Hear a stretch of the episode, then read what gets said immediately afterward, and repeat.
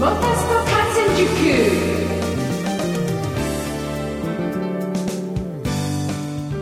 月21日金曜日夜9時になりました。皆さんこんばんは。喋れるモータースポーツジャーナリストのカズ小林です。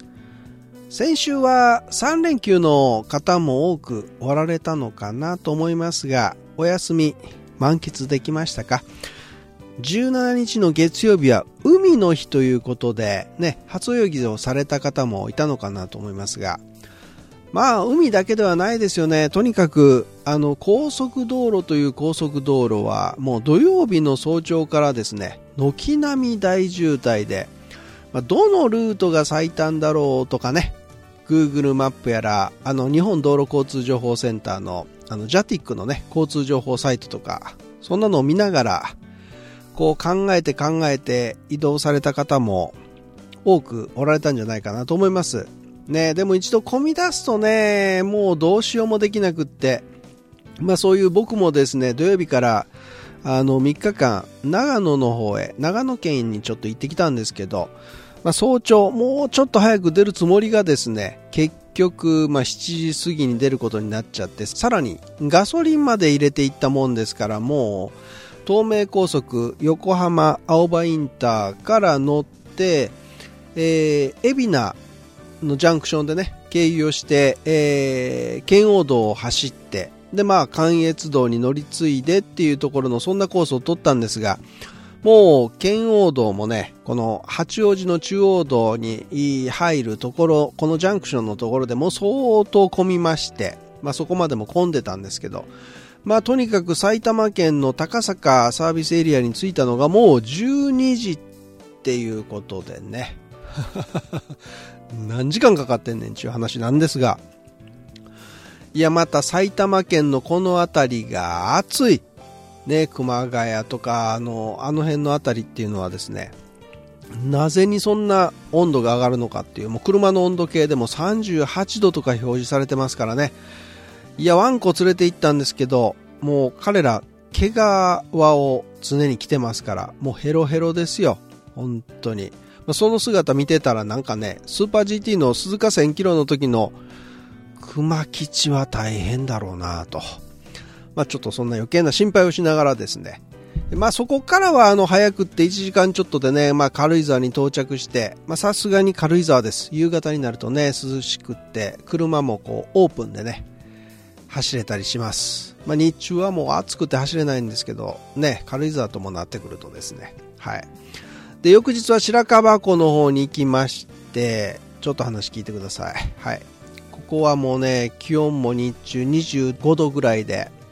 はい、みあの緑も多いですからね、マイナスイオンもたっぷりだし、いや湖畔とかね、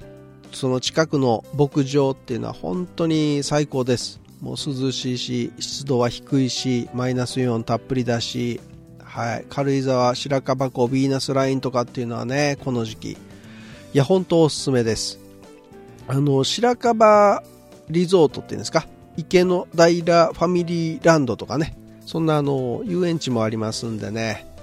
いや、お子様連れでも全然 OK です。まだまだあの、夏休みね、これからあると思いますんで、ぜひそちらの方にも足を伸ばしていただければと思いますが、さて、今週は F1 イギリスグランプリとか、WEC ウェック第4戦ニルブルックリンク6時間レースの話題とか、スーパー GT スゴーの見どころなんかをお送りしますので、最後までお付き合いください。モタスポ観戦塾、この番組はトータルカーメンテナンス25レーシングの提供でお送りします。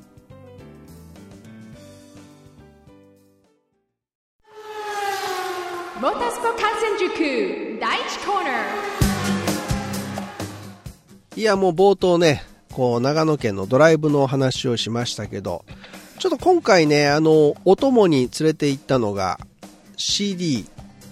なんですけど、ね、えー、平井大のアルバムをちょこっと持って行ったんですが、まあ、あの、平井大さんの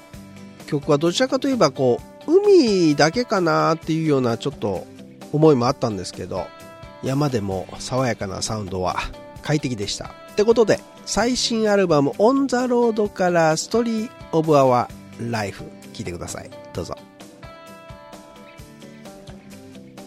さて、まずは F1 イギリスグランプリの話題からです。まあ、イギリスグランプリといえばね、シルバーストーンサーキットということで、こちら1950年 F1 世界選手権が初めて開催された第一戦が、このイギリスグランプリでこのサーキットというですね伝統のあるサーキットなんですけどももともとはイギリス空軍の飛行場として使用されていたんですね。でまあ67年の歴史があるサーキットなんですけども今はね、まあ、飛行機が飛べないようになってるんですけれども、まあ、ちょっと滑走路はねこう若干見えてたりとかしますけど。最新には2010年ですね改修工事が行われましてもう近代的なピットビルとかもね、えー、建って生まれ変わっていますが、まあ、コースの方はですねマゴッツ、ベケッツ、チャペルとですねもう有名なこの続くコーナーをいかにリズミカルに速く走れるかっていうようなね低中高速のコーナーが混在していて、まあ、セットアップも本当に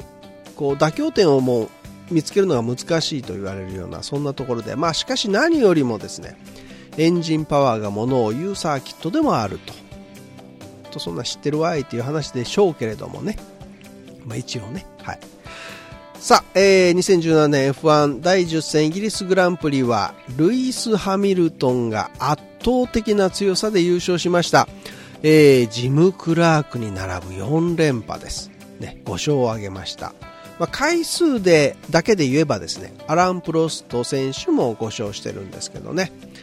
さあポールポジションからスタートで快調に逃げるルイス。全く他を付け入る隙を与えずの完勝でしたね。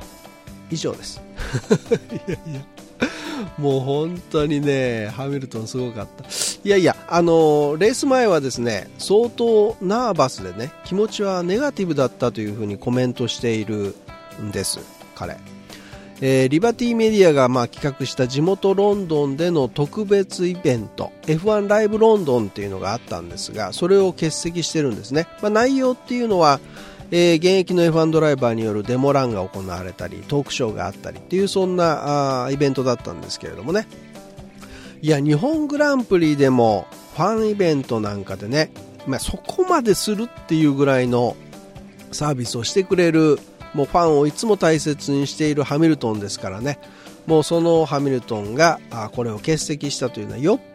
ぽどいろんな気持ちがあったんじゃないかなと思います。いやファンはですね手を振るハミルトンとかねそのデモランをするハミルトンよりも勝つハミルトンを見たいわけですからもう全然僕は OK だと思います。それでいいんです。さて、そのハミルトンを追う2番手スタートのキミ・ライコネンですが、少しずつ差を詰めていきます。まあ、10秒ぐらいまで詰めていくんですけどね。で、後方からはボッタスが迫ってくるし、まあ、ペースを緩められないっていうこともあるんですけど、あの、キミ・ライコネンのペースは非常に速かったですね。で、えー、レースはバーッと進みまして、飛びまして、51周のレースで48周目に左フロントタイヤにトラブルが発生して49周目に緊急ピットインを余儀なくされると。いや何の前触れもなく突然タイヤが剥がれた。剥がれたって 空気が抜けていなかったって言いますからね。パンクじゃないんですよね。もうなんじゃらほいなんですけどね。もう君ファンはがっくしですよ。もう2位見えてましたからって感じですからね。そしてなんとベッテルにも左フロントタイヤにトラブルが発生するということでね。こちらはパンクでした。しかも悪いことに第1セクターでパンクしてますからピットまでが遠いと一周回ってこないといけないわけですからね。でやっとこさたどり着いての50周目にピットインということですよ。いやーフェラーリにとってはまさかのダブルパンチとなってしまいました。そのベッテルはですね序盤で先に抜かれて抜き返そうとレッドブルのフェルスタッペンを追います。もうラインを外してまでねもういろいろこうデブリ踏んでまで追いますが抜けない。結局早めのピットインを余儀なくされまして第2スティントはソフトタイヤでの走行が長くなるというまあこれは誤算ですよねフェラーリにとってみれば。が起こっちゃいます。で、えー、ベッテル後半はマクラーレンのボッタスとのバトルが強いられましてボッタスはスーパーソフトタイヤですから。これはきついですソフトタイヤのベッテル。ね、結果タイヤが持たなくなったのかパンクって感じですよね、えー、ピレリはライコネンとベッテルのタイヤトラブルは違うものだと、まあ、レース終了後に発表してますけど詳細はまだ不明なんですけれどもね。いやレッドブルがこのメルセデスとフェラーリの間に割って入ったもんだから結局メルセデスのハミルトンにとっては楽なレース勝利となりました。片やフェラーリにとっては邪魔なレッドブルということで厳しいレースとなっちゃいましたね。2位にメルセデスのバルテリ・ボッタス。3位はタイヤトラブルがあって緊急ピットインをしたにもかかわらずよくぞ入りましたフェラーリのキミ・ライコネンという。はい結果でございました。セバスチャン・ベッテルは7位フィニッシュでした。マクラーレン・ホンダフェルナンド・アロンソは32周目に燃料圧力のトラブルが発生しましてリタイア、えー、バンドーンは11位でもうちょっとだったんですけどね。ポイント獲得ならずということでした。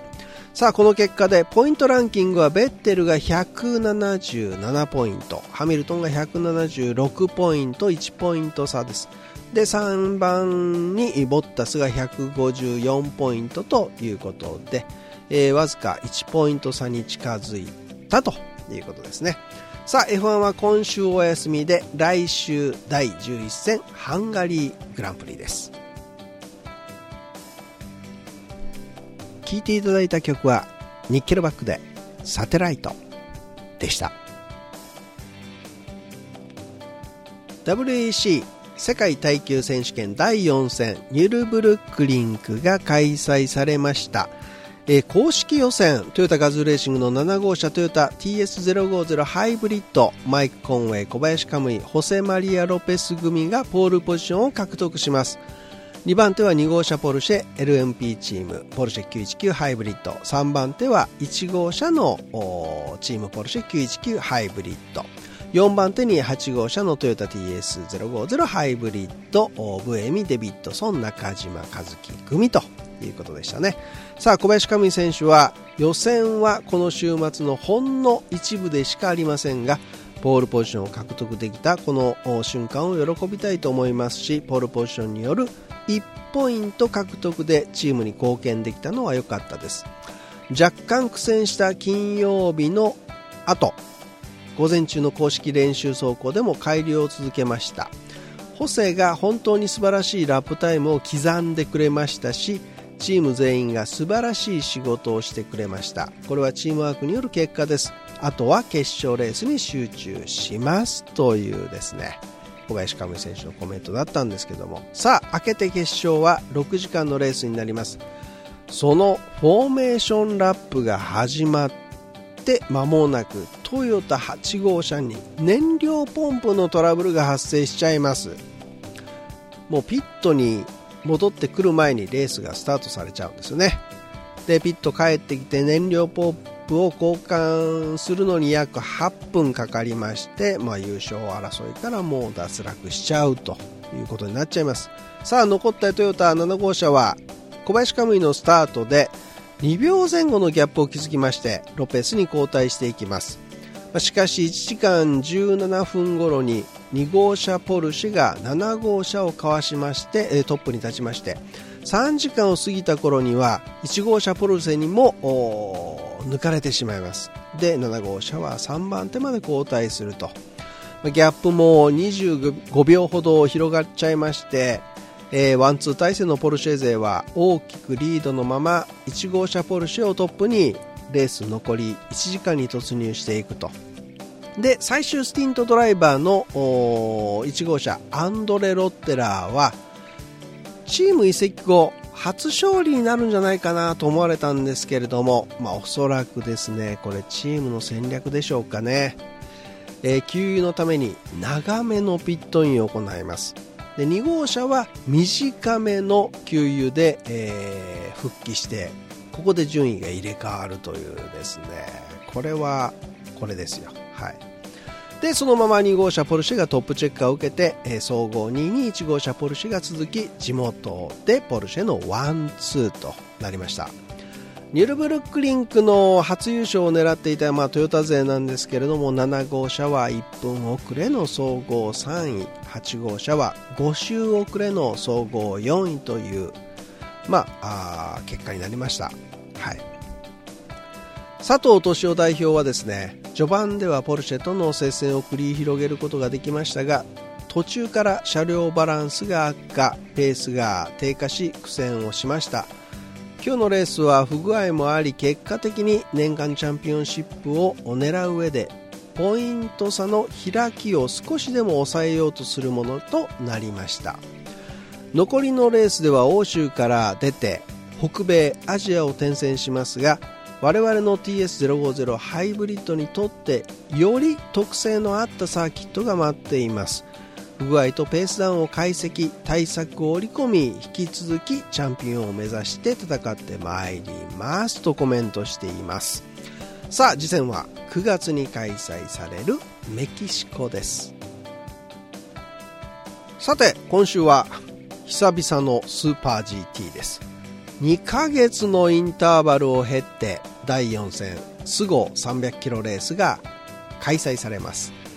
スゴでは6月に公式テストが行われていましてね2日間の総合を見ていると GT500 クラスでは、まあ、16号車モチュール無限 NSXGT とか17号車の京浜 NSXGT えー、19号車のウェッズスポーツアドバン LC500 とか24号車のフォーラムエンジニアリングアドバン GTR とかね。あと6号車はコーズ 4CR の LC500 とか、まあ、23号車のモチュローテック GTR も早かったですし、えー、46号車の S ロードクラフトスポーツ GTR もまあ早いなというところで。うん、前半戦ではですねライバル勢を圧倒してきましたレクサス LC500 勢に対してこの、まあ、今申し上げたところではホンダ NSXGT 勢とか日産の GTR 勢が、うん、テストを見る限りでは巻き返しもあるのかなといや巻き返してほしいですよね。中でもウェイトハンデの軽い24号車とか16号車なんかはちょっと僕は気になりますけどね。さああとはタイヤ。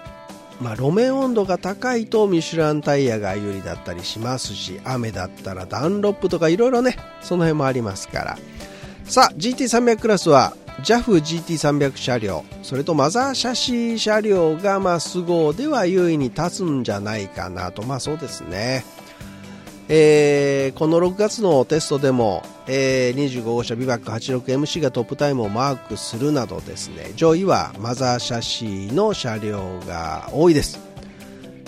まあ、あとはウェイトハンデがどこまで効いてくるかなというところですよね。だから重たいちょこっと今まで勝ってきた FIAGT 車両で重たいのはちょっとこのスゴは厳しいレースになるんじゃないかなと。なので3号車の BMAXNDDPGTR とかね。あとまあ61号車のスバルとかあとプリウスですね。この辺もちょっと気になるかなという感じですね。いやでもあのビバック 86MC ねたけさんもまたちょっと新しいところを見つけたって言ってましたからね。重たいけどなんか勝ちそうな予感もします。ただですねちょっと天気予報、週間天気予報を見ていると、雨が降るかもしれないというですね、予報も出てますからね。いや、もしかしたらひょっとしてちょっと荒れるかもしれないですね。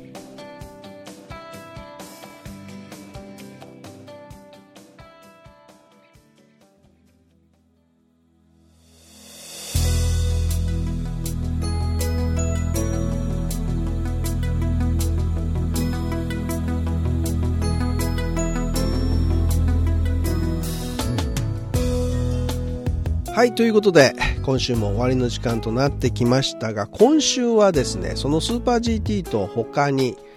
レッドブルエアレースがあります。第5戦、火山が開催されます。カタカナで火山ですよ、これね。火の山じゃないですから。初開催の火山は、ロシア連邦に属するタタールスタン共和国の首都で、100万人を超える人口を誇る大都市というとこなんですけども、あの2018年に開催されるサッカーのワールドカップ。これの試合をする場所の一つでもあるということなんですね。いやどっかで聞いたことあるなと思ってたんですがそのようです。さあサンディエゴ千葉と2連勝しましてブダペストでも3位表彰台に上って現在のランキングトップです。室谷義秀選手。ね今回もこの火山素晴らしいサムライフライトを見せてくれると思いますんでね。皆さんぜひライブでインターネットで見れますからね。パソコンあるいはスマホで見れますんでね。そこでみんなで応援しましょう。ということで今週はここまでになります。お相手は喋れるモータースポーツジャーナリストのカズ小林でした。皆さん良い週末をお送りください。熱中症気をつけてくださいね。ということで See you next week バイバイ。